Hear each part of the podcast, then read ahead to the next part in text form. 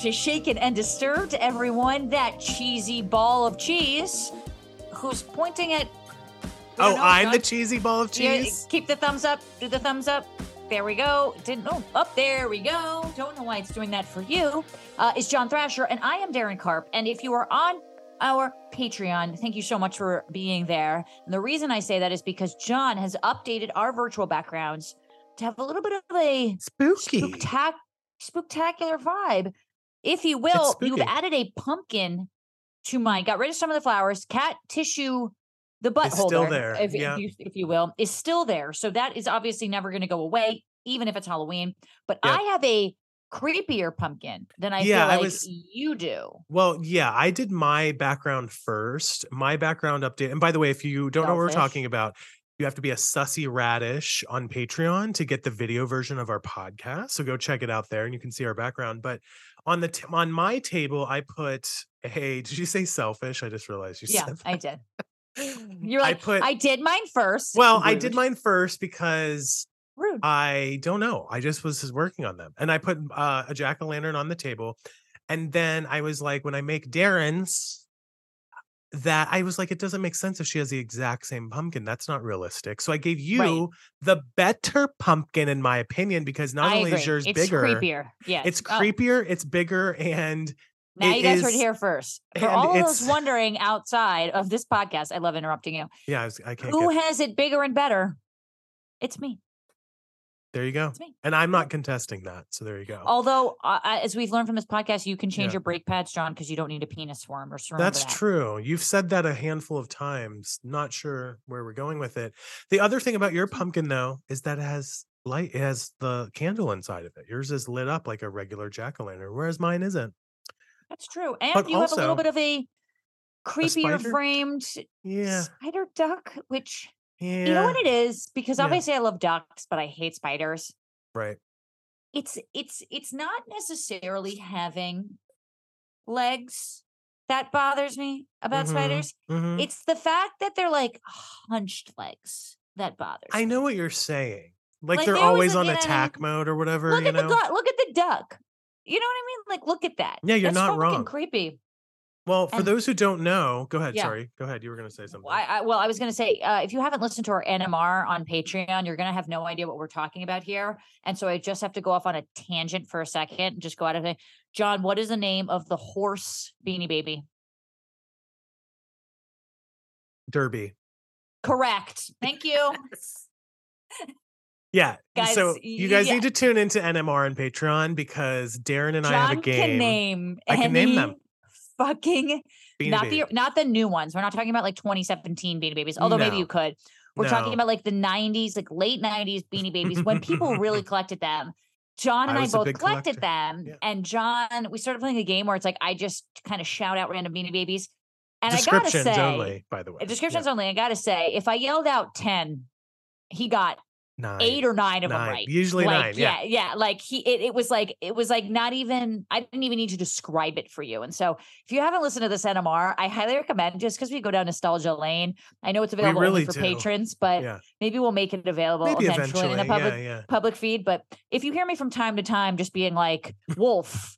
Uh, and John saying, you know, Sprocket, you're gonna know Yeah, it's just yeah. our random game that we have infused now into Shaken and Disturbed. My, for whatever reason, I am just completely obsessed and with Beanie Babies, and it's like no time has passed, even though 30 literal years has passed since then. yeah, One last thing though about my background, you know, there is that spider duck hanging in the picture, and that Darren is connected to our Halloween spooktacular, Ooh, The Runes of Transylvania, which is out now. It's a standalone episode. Patreon members got to hear it early, but it's now available on our live feed if you're listening to this episode. And it's a little bit of a different type of thing. It's not a case. We um, you know, I wrote up a script, we recorded, we acted, and you're going to have to listen to it to find out what happens, but it's just a little bit spooky, just a little bit silly and just a little bit uh throwback. There's a lot of like Easter eggs from Martinis and Murder in there. Uh if you guys were listening at that point, Ah, and it's really fun. Yeah, go ahead. You have another Beanie a- Baby. Go ahead I just went on a tangent of the nine original Beanie Babies. oh, I can name them. Yeah. You can remember the nine? I can They- let me the first nine Beanie Babies were unveiled to the world in 1993 Three. at the World Toy Fair in New York. These nine plush animals Yep. later became known as the original nine, which Yeah. sounds like a true crime story, and ended up taking the world by storm. Can you name the Okay. nine, John? And go slow because Um, I gotta, I gotta. Okay. Patti the platypus. Which I remember the colors of Patti the Platypus. Gorgeous. Beautiful, gorgeous Gorge. magenta purple with Love like an orange flipper flopper. Yep. Live and love. love Just do her. this. Live do this because I know we have to get to the case. I know, we I'm do need just- to get I to know. I just want to. I gotta know this. It's okay. Patti the platypus. I think was Peanut the elephant one of those as well. It might not have been the first. Stand nine. by. Stand by. Peanut the elephant was not. Okay, Tabasco. No. Well, wait a minute. Yes, one of the one of those bu- Red Bulls was, but it Oh wasn't God, I Tabasco. remember that Red Bull. I remember there was it was Red there, Bull. they renamed it Tabasco, and I forget. One of them was a pig. Can you name the pig? Lynx. What color is the pig? Pink. Light, light, light pink. And then we're gonna have. Let me get on back to the no. Let me get back We're to that. gonna- Chocolate the yep. moose. Yep, got that. There was the white seal, but I'm forgetting its name. Mm-mm, No, no. mm-mm, mm-mm.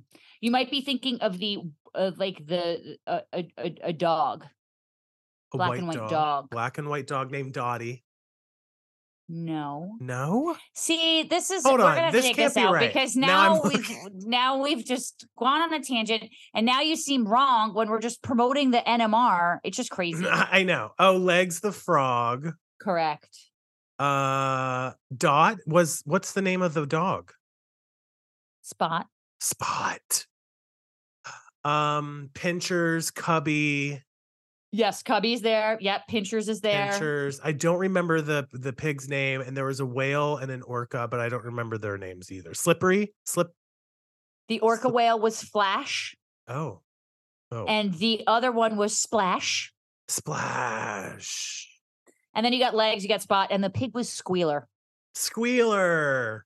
Yeah. those are so old. I didn't have any of those. I might have had pinchers, but I didn't oh have. oh my god, had the, we had the chocolate moose. we had the chocolate moose and the moose and patty were still being made at the time of the height but they did discontinue some of those other ones like you couldn't buy man. legs you couldn't buy legs there was Hey, when I another go to New York that, next week, I, I got my mom's gonna be so happy. I'm gonna go through the Beanie Babies. and please do oh my god pics. please i'm gonna cry there was another frog that came out later called smoochy or smoochums or whatever yeah anyways guys Go check out our Halloween spectacular. It's available now. It's highly recommended that you use headphones to get the full experience of the sound design.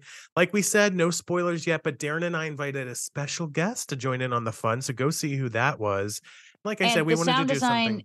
is very good. Sorry to interrupt. It is very good, and I think you can listen to this with kids. It's not I think unapp- you might throw one F bomb. You throw one F bomb. Uh, okay, cursing wise, yes, Yeah, maybe yeah. for me, but in general, I would say it's probably no. a PG, Yeah, yeah, thirteen type of story. But yes, I For do sure. throw in one f bomb. Good call, John. Oh, one other thing before we keep going, I have to mention something.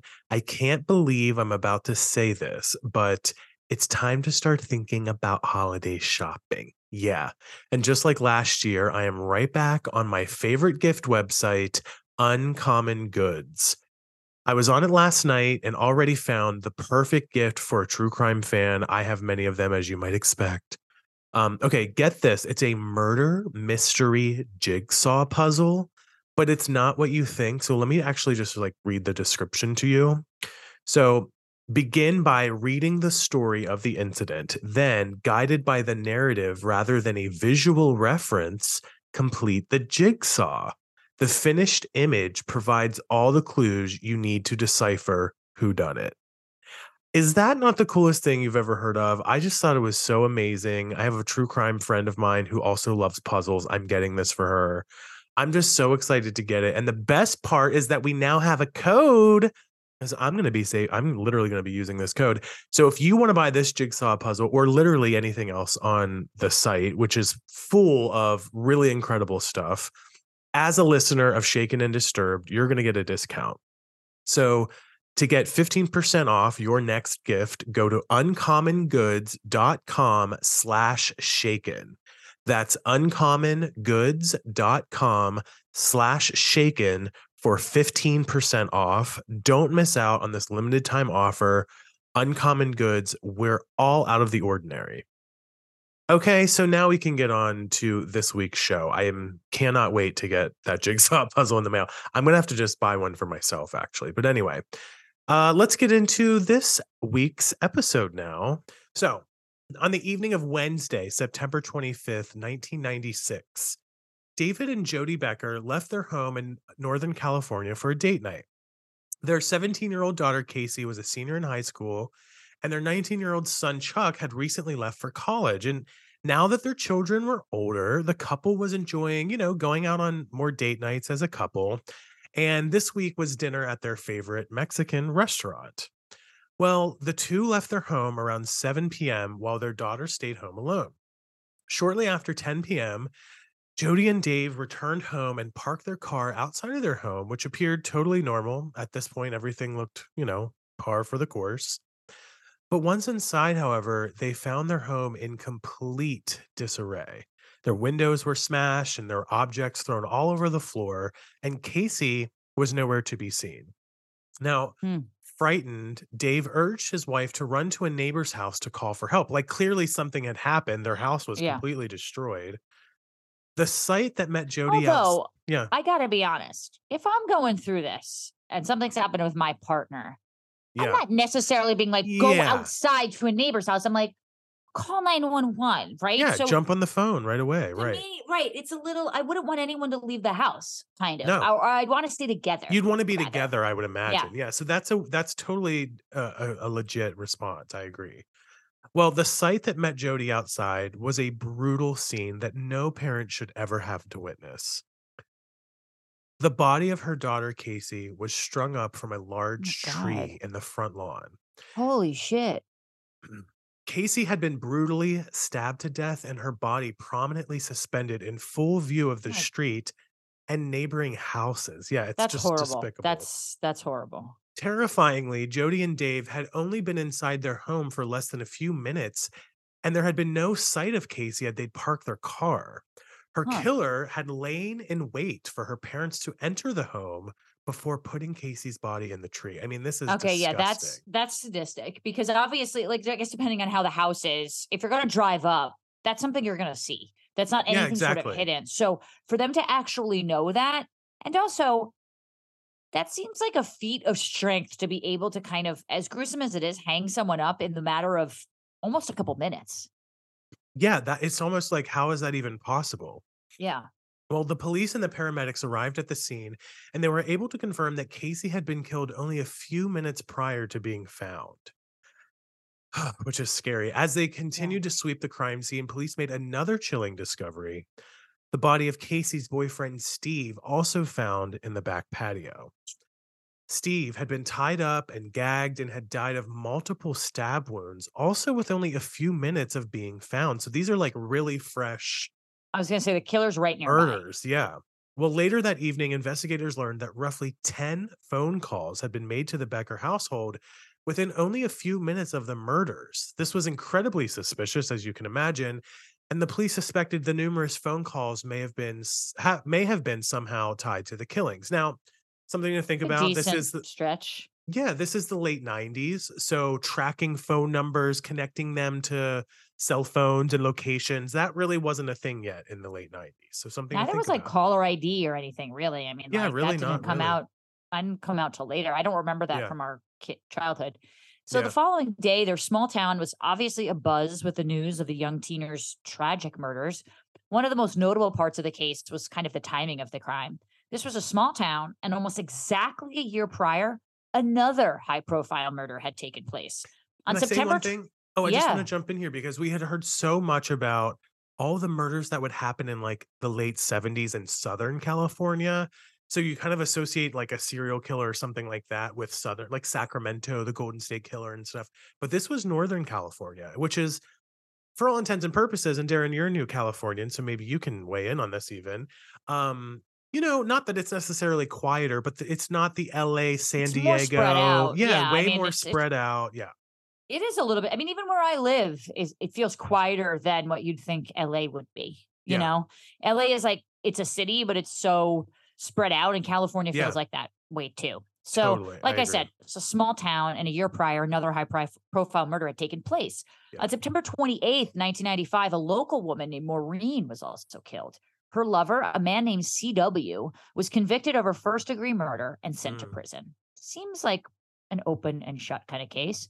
Yeah. Maureen's murder was the biggest crime the small town had seen in years, and another double homicide with an almost identical date made this even more uneasy. Okay, Right. like, and I and granted, I do feel this way sometimes with crimes where people are like, it's connected. You know, at any given point in time, you you know you give sort of the, you know that old like theories like you give monkeys kind of a typewriter. Eventually, they will type out Shakespeare. It's kind of like. You want to find a connection to some things you probably Yeah. could, right? Like a also- and murder they- could happen at any time. yeah. you know. And there's, you know, you teach a man to fish and there's no I in team, you know, like Ellen once said. right. We didn't come this far to to come this far. Yeah. Exactly. Exactly. It's what I was thinking. Yeah, totally. So the crime had garnered national attention. In the years since Maureen's death, a journalist had become the most, the foremost authority on the case. The journalist had covered the aftermath of the crime, CW's trial, and even written a tell-all book about the case, including details of the affair between Maureen and Mm. CW, the man who would one day take her life. This sort of feels like Patton Oswalt's wife, who Yeah. almost right. not single-handedly brought down the Golden State Killer, but like Kind of. Yeah, kind of. yeah, But this is what I was just going to say. It's like leave it to the author, leave it to the journalist, leave it to what now the true crime podcaster. It's Right. like where are the police in a situation like this? Not that they're not always doing what they should be doing, but it's like there's only so much resources that police can dedicate to one case, you know. As soon as word broke out about Casey and Steve's deaths, which obviously didn't take long, it's this small town, the journalists arrived to town to cover the most recent killings on the first anniversary of Maureen's death. This caused a major stir within the small town locals, who were also busy discussing the unbelievably tragic events. I can only imagine if social media existed back then. Oh my god, yeah. Especially in a small town. The rumor mill, right? Yeah. The rumor mill. And among them was Maureen's 17 year old daughter, Whitney. Whitney and Casey were in the same grade at the local high school and had grown up together, as did many of the students in the small town. Whitney and her father, Neil, were already mentally and emotionally bracing themselves to reach the first anniversary of Maureen's death, and the sudden and violent loss of her classmate was extremely rough on the young woman. That's a lot of death Of course. Yeah, for a young person's life. Yeah, And as it happened, Neil was scheduled to leave town for a week to attend an international work conference on Thursday, the 26th, the day after Casey and Steve's bodies were found. By all accounts, Steve was apprehensive about leaving Whitney alone in such an emotional, fragile state, but his daughter assured him that she'd be all right and encouraged him to go. Yeah, I mean, the sad reality about this type of stuff is, you know, life does go on. You have to find a way through, you know, that darkness, no matter how deep and heavy it is. Well, in the small hours of Thursday morning, Neil left for the airport before Whitney woke up for school. That afternoon, Whitney returned home from school, planning to meet up with her best friend uh, later in the evening. But while alone in the house, Whitney received a phone call from someone saying that they were going to kill her. Initially, she believed it to be a prank call. I think anybody probably would. But as the conversations progressed, the caller began to make increasingly personal comments about Maureen's murder and upsetting Whitney and leading her to believe that the caller might even be somebody that she knew. And while she was still on the phone with the caller, Whitney was attacked by a large knife wielding assailant in her home wearing all Oh, black God. with something Uh-oh. covering their face. Yeah. Fortunately, Whitney was Now, able to. f- Hold yeah, on. Yeah. I know that you guys accuse me of wearing all black. Th- That's true. This I could can could this have been Daryn? say this is not Yeah. me. I can How old were you in definitively say 1996? Just to be sure was eight. here. I was eight. Okay. Well, well, let's see where the let's see where the story goes. Anything's possible. Um, that just reminded me there was um there was this video that we posted where uh I was telling you about my little cousin who was just way cooler than me. And I forget what I said. It was something like, "Listen, I'm not a blah blah blah," and you were like, "Well, as far as we know." And I just Well, thought it I was mean- so funny the way you. I mean, that. You know, you know, may- as far as maybe we I know. do. Yeah, you just don't exactly. know. well, anyway, yeah, so she's being attacked in her house now. Unfortunately, she was able to fight off her attacker, evading um by evading by barricading herself in a bedroom and calling the police. Now, according to Whitney, the attacker spent several minutes trying to force their way into the bedroom until the police arrived and they fled. As the authorities, and by the way, were the police like, did they not see anything here? Like, That's what what's I- going right. on? Exactly. As the authorities entered the house, Whitney's boyfriend also arrived at the scene.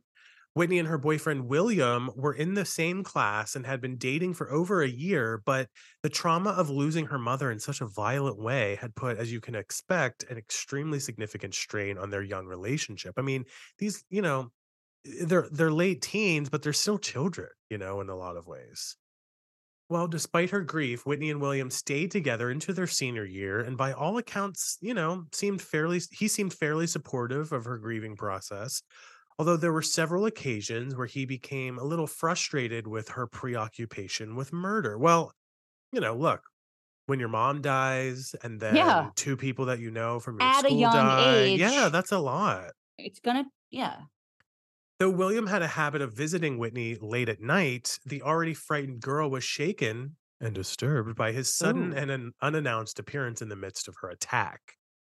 Yeah, that's a little sus And in and and we still don't really know any motive here. I mean, Not at they we all. ha- we haven't really gotten any of the research of maybe what this family was in the house in outside of the fact that they lived in the same town Right. when Maureen was murdered a year ago. We don't really know any motivation of why they're attacking this family kind of so brutally. Yeah, exactly. Well, as they arrived, police conducted a sweep of the house and yard in an attempt to apprehend the apprehend excuse me apprehend the perpetrator. Uh, but he was nowhere to be found. But they did locate the plastic mask that he wore during the attack on Whitney. You know, very you hear about this from time to time. Whatever. It's kind of like cliche to do that, in my opinion. So, seeing as William had arrived just moments after the attacker was last seen, police were immediately suspicious that he himself was the caller and that he had simply removed his clothes as they arrived and tried to cover his tracks by pretending to be visiting Whitney. Well, police decided William was the most likely suspect and they arrested him immediately. However, nearly neither the police nor Whitney were able to get in contact with her father, Neil, to inform inform him of what had happened. Again, no cell phones, no Snapchat, no social media, so it's a little more difficult on an international conference to get a hold of, you know, someone that way. But I think it's interesting that the police were like, okay, we have enough circumstantial evidence here that even though Whitney It's doesn't think that, yeah, that they're like, no, we're going to take him in. He he's he's definitely a suspect at this point. It is a little again, the most likely suspect doesn't necessarily mean much. Definitely Like you'd think they'd want more evidence. Right. Um, but okay, I guess this does kind of happen. Now, as you can imagine, Whitney was afraid to stay in her house alone. She called a friend she was supposed to be meeting with that night, Tate, and spent the night at her house. Now, while the girls were in Tate's bedroom later that night, Whitney received another phone to Tate's house line.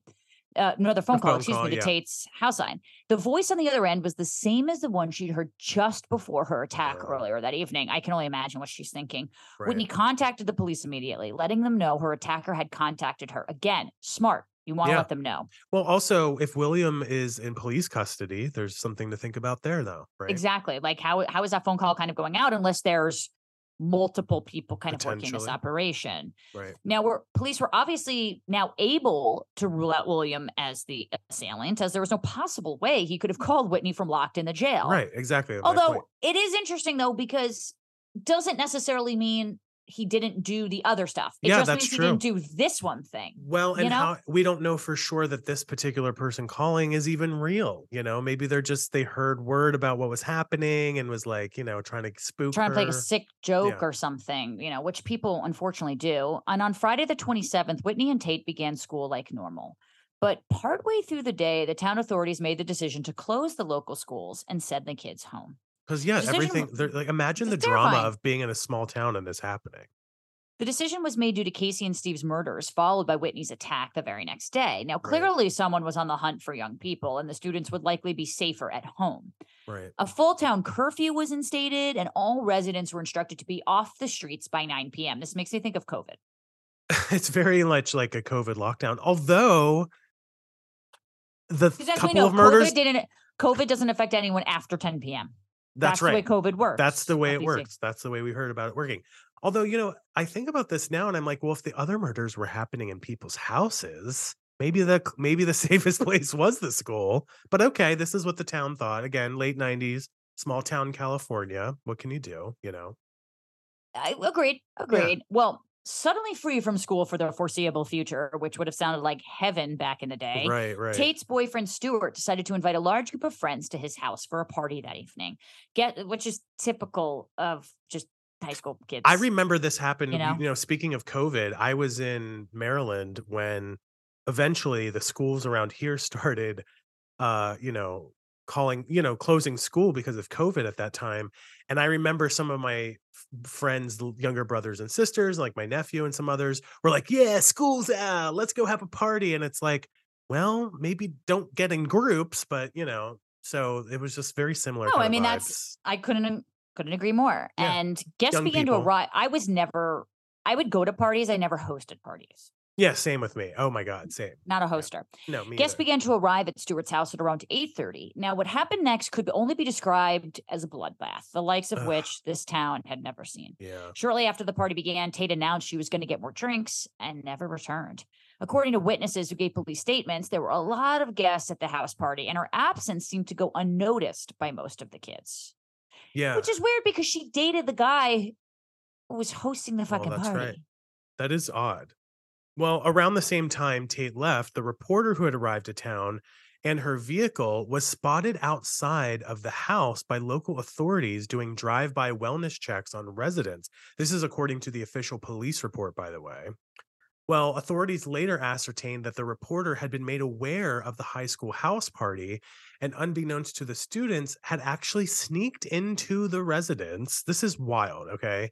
And planted a hidden camera in the living room Whoa. in the hopes of learning more about the slew of murders. I mean, you know, listen, if you're a journalist and uh, we found out this journalist wrote a book and won a Pulitzer Prize or whatever, um, you know, you're not gonna you're not gonna stop at anything to get to the bottom of it. And if there's Right. a large group of high schoolers getting together after a couple of murders, I'd probably be stalking that party out too in whatever way that I could legally, you know.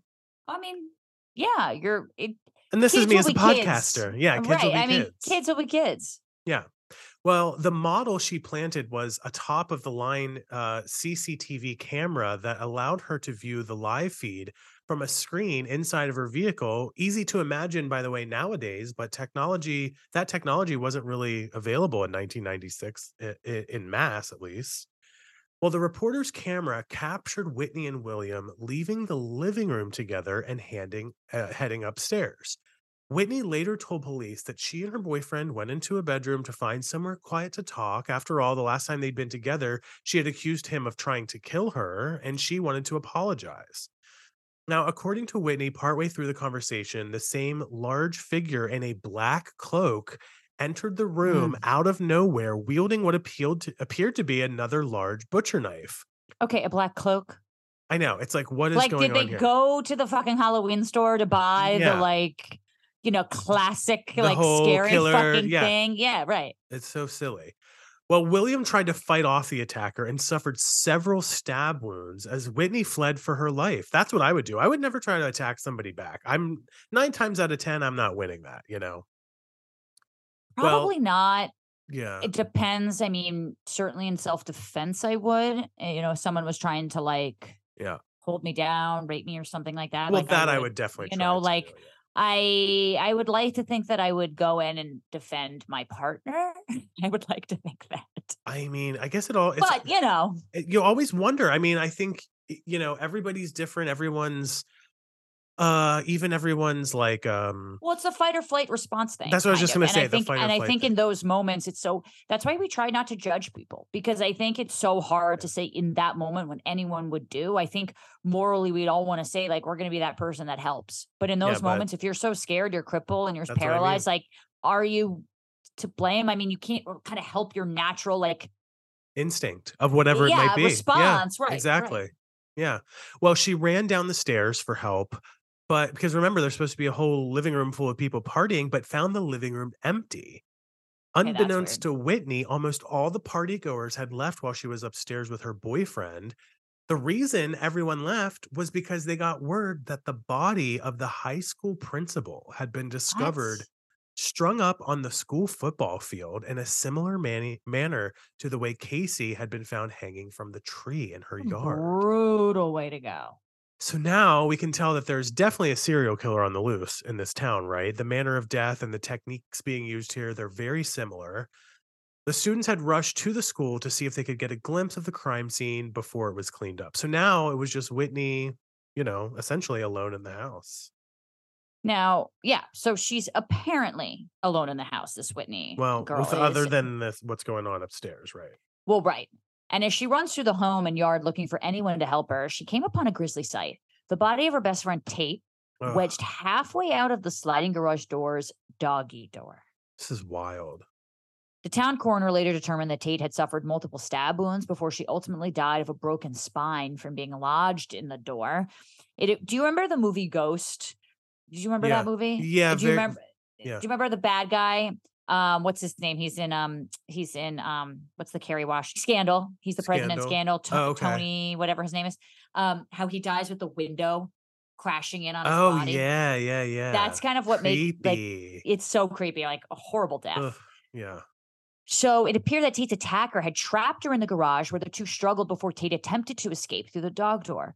The attacker had simply waited for the girl to wedge herself into the Mm. door, then used a button on the garage wall to open the sliding door, breaking Tate's back as she hit the door frame. Mm. Unable to help her friend, Whitney noticed the vehicle parked outside Stewart's home, the van where the reporter had been keeping an eye on the party. Inside the van, Whitney found yet another body. This time, Jesus, it was, this time it was the body of the reporter's colleague who was sent to be on location, a man named Kenneth Brown. Kenneth had apparently been keeping an eye on the camera feed when he was attacked inside the van. He too had suffered multiple stab wounds. This is making me think this is not just one perpetrator; that there's multiple perpetrators. How can you how can you kill this? How many can this many people be murdered and it not be a whole group of people? For as far as I'm concerned, Whitney attempted to lock herself inside the van, but the masked killer had apparently saw her run for the house and was able to chase her down and force his way into the vehicle. Now, according to Whitney, with nowhere to run, nowhere to run, she tried to lock herself back inside the house. well, before she was able to barricade herself inside, Whitney was approached by two of her classmates who had apparently not left the party. Remember, everyone she assumed everyone had had left. The host Stewart and another acquaintance named Randy. Now, both Stewart and Randy begged Whitney for help, each swearing that the other was trying to kill them.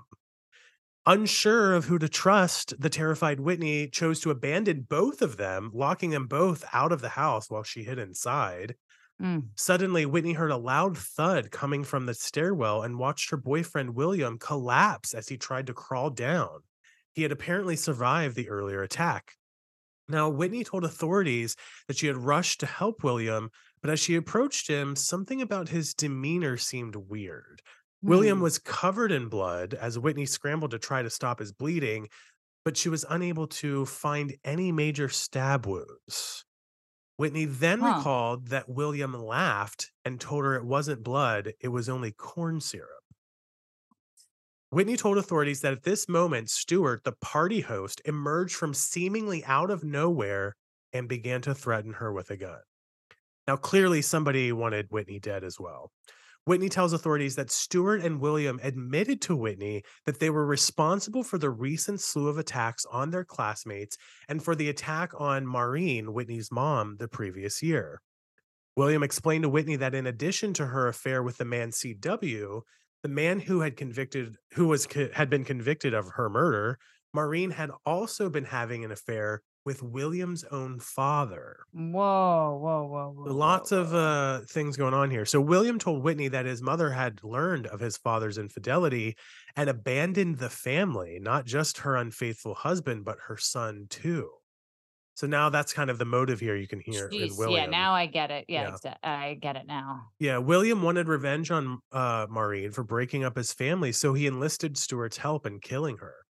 The pair now intended to try to pin the murders from the past several days on Whitney.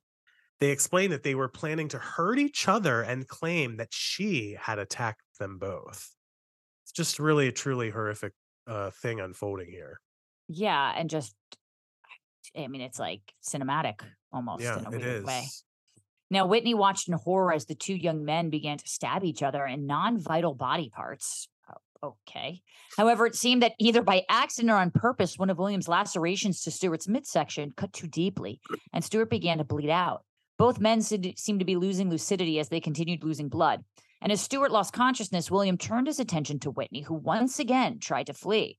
As William began chasing Whitney through the house, the journalist, whose name is Gail Weathers, entered the home. Hmm. Hmm. Gail had returned to her van to find her partner's lifeless body, and in a frantic attempt to find out what happened to him, she had reviewed the CCTV footage from inside the house. The footage showed her exactly what had happened inside, including Stewart and Williams' explanation of the murders and their plan to frame Whitney. Hmm.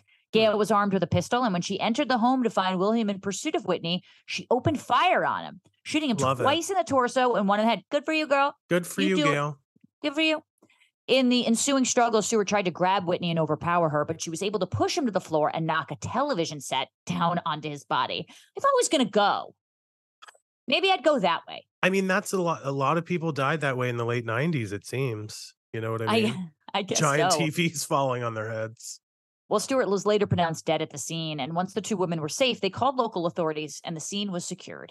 Officials were able to review the CCTV tapes and use William and Stewart's confessions as evidence to exonerate CW, whose real name is Cotton Weary, and free him from prison for the wrongful conviction of Maureen. Gail Weathers later wrote several best selling books about the events in the small town of Woodsboro in September of 1996 and eventually won a Pulitzer for her coverage right. of the case. Yeah. Whitney Prescott was extremely traumatized from her Mm. ordeal, but with the help of lots of therapy, was able to resume her life and began college the next fall, where she enrolled in a theater program. Well, that's great. Unfortunately, this spate of murders was far from the last the little town of Woodsboro would see. We can cover the rest of the murders, obviously, in a future episode. But if you want to know more about the case, you Yeah. can download the movie Scream by Wes Craven, which was based on these fictional events. Happy Halloween! Happy Halloween, everybody. That's right. That wasn't Whitney. That was Sydney Prescott. Sydney, Guys. guys, wow, Guys, Whitney we gotcha. Prescott. Guys, we Uh, gotcha. guys, we got you. And you know what? This is kind of a perfect time before we go to our social plug. I love the background, John.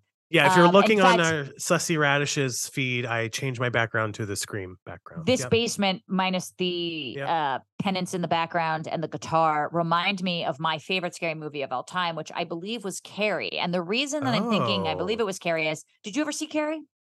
I remember watching it in high school, and I know obviously the iconic scene, but I don't think I really remember it that well. You know, that iconic scene was the least scary part of the movie for me. Yeah, Um, right. In fact, my brother reminded me of this because Piper Laurie, who plays, um, I believe that's her name, who That plays right. the Carrie's mother, uh, Sissy Spacek's mother in the movie Carrie, unfortunately just passed away this, this Oh. last week. Um, yeah, Piper Laurie, Piper Laurie, and uh, my brother then he said, "Oh, damn, Piper Laurie died," and then gave me the ca- uh, an all caps version of what I think is the scariest line in all of scary movies, which is, us. "They're all gonna laugh at you." They're all gonna laugh at you I remember says that. this line, actually. and it, it is embedded in Oh, my brain. dear. They're all gonna laugh at you, and it Oh. Gotta watch Carrie. You gotta Carrie- watch I may watch it. You know, I'm not a big scary movie fan, but I think we have to wrap up the story, of course, by Yes. asking, of course, what's your favorite scary movie? Is it Carrie for you? Is it Carrie I- for you? Carrie is up there for me. Yeah. Carrie is up there for me. It was the first movie that really, Yeah. like, when I think about being scared as a kid, and I'd have to like watch Ren and Stimpy. Mm, It was Carrie. Ren and Stimpy? Yeah. What- I have to. I have to watch it to like calm down. Oh, I see what you're saying. I was like, that's not as scary. no, I'd have to like watch it to like calm down and like be Yeah. like, okay, Yeah, it's yeah. fine. Yeah. Um, and then I think the even though it's not a scary movie, you know, in Beetlejuice at the end when Alec Baldwin and Geena Davis are like being mummified in their wedding dresses, and then they come back to life. That is weird. I don't like that. I don't like that. Terrifying to me as a kid. Terrifying. Just I would say sheer terror. My favorite my favorite scary movie is probably The Shining. But Yeah. like The Shining is of course scary, but it's not like It's like psychologically scary. it's though. psychologically scary and that is fine with me. The the type of scary where like like Scream, let me tell you something. I hated Scream. It felt so real to me. I lived in the country, kind of similar to that opening sequence. Courteney Cox, David Arquette. Ugh. I mean, it's such Neve a classic. I think now I would be able to watch it and be fine with it, but like back then, that movie really No, it was me. scary. It was definitely It made you scary, and feel it- like someone was in the house, you know? and I think after that, when they came out with not another scary movie, where they sort of make fun of all these scary movies, Right. it made it less scary. Yeah, that might be true. me. Yeah. I will say I remember the scariest movie from when I was a kid, which I'm gonna have to watch it back now to see if it's actually scary, but Killer Clowns from Outer Space. Uh, Did you, you've never Killer seen Killer Clowns from Clowns from Outer Outer- Space? I don't think I have. Let me tell you what happened. Spoiler alert.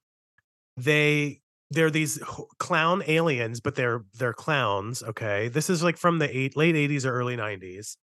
They're people playing clowns in giant, like you know, suits essentially. Sure. And one uh, two scenes that I will never forget. Number one, they do like shadow puppets on the wall, but like the shadow puppet like eats a man and like like he dies. I- I terrifying. one. Look it up. Terrifying. And It's then called Killer Clowns from Outer Space. Killer Clowns from Outer Space. Yep. K- clowns with a K. And the second thing that happened is they had this cotton candy gun that would sh- you would shoot it and it would wrap the person up in cotton candy and it would kill them and then there'd be these cotton candy cocoons. Oh, Oh, the maybe cotton I have seen this. the cotton candy cocoons would like hang in their spaceship or whatever and you would try like the whoever the heroes were you know would kind of like do this like in the um in the cotton candy to like separate it and inside was just like blood and i was like okay i've had enough here but it was like yeah cotton candy It does. Killer it does seem so right. Yeah, Yeah. yeah, yeah. Now that I'm looking at the images, so you guys got to let us know what your favorite. and i will yeah and i will say us know what your favorite stuff is. yeah, let us know what your favorite scary movie is in the comments on Facebook or Patreon. One last thing on this Universal Studios Halloween Horror Nights. I don't know if they've Mm. always had this, but they had the killer clowns walking around on the grounds. And I remember seeing it for the first time. I think it was like last year was the first time I saw it and I was like, no, this is my my favorite scary movie that I don't like actually. So anyways, guys, we hope you like the So good. story. We thought we'd change it up a little bit just for the fun of it all and we have to give a huge shout out to Megan for Huge. Taking this and running with it. She did all of the quote unquote research. So thank you, Megan, for uh for handling that. And um yeah, Daryn, let's get into It was so hard not to say Gail and like. I will say this. It was so hard. what you guys so don't know is we did have to edit a couple moments where we, We both like, started she hung up laughing. by a tree. Well, we were laughing at each other trying to tell this this classic uh story. And yeah, so there's some moments that got edited out. It was tough. It was a tough one.